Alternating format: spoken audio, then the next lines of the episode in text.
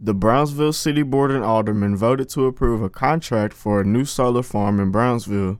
Discussions of bringing a solar farm to the I 40 Advantage Park began in December.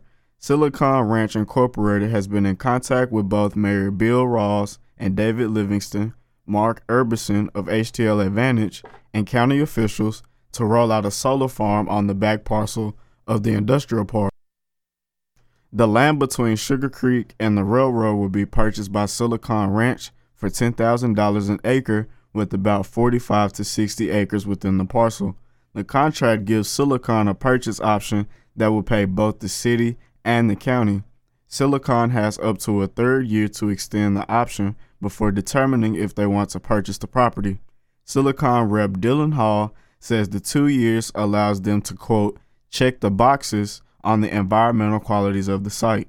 HTL President Mark Urbison says this project will recoup a third of about the amount that was put into the industrial park.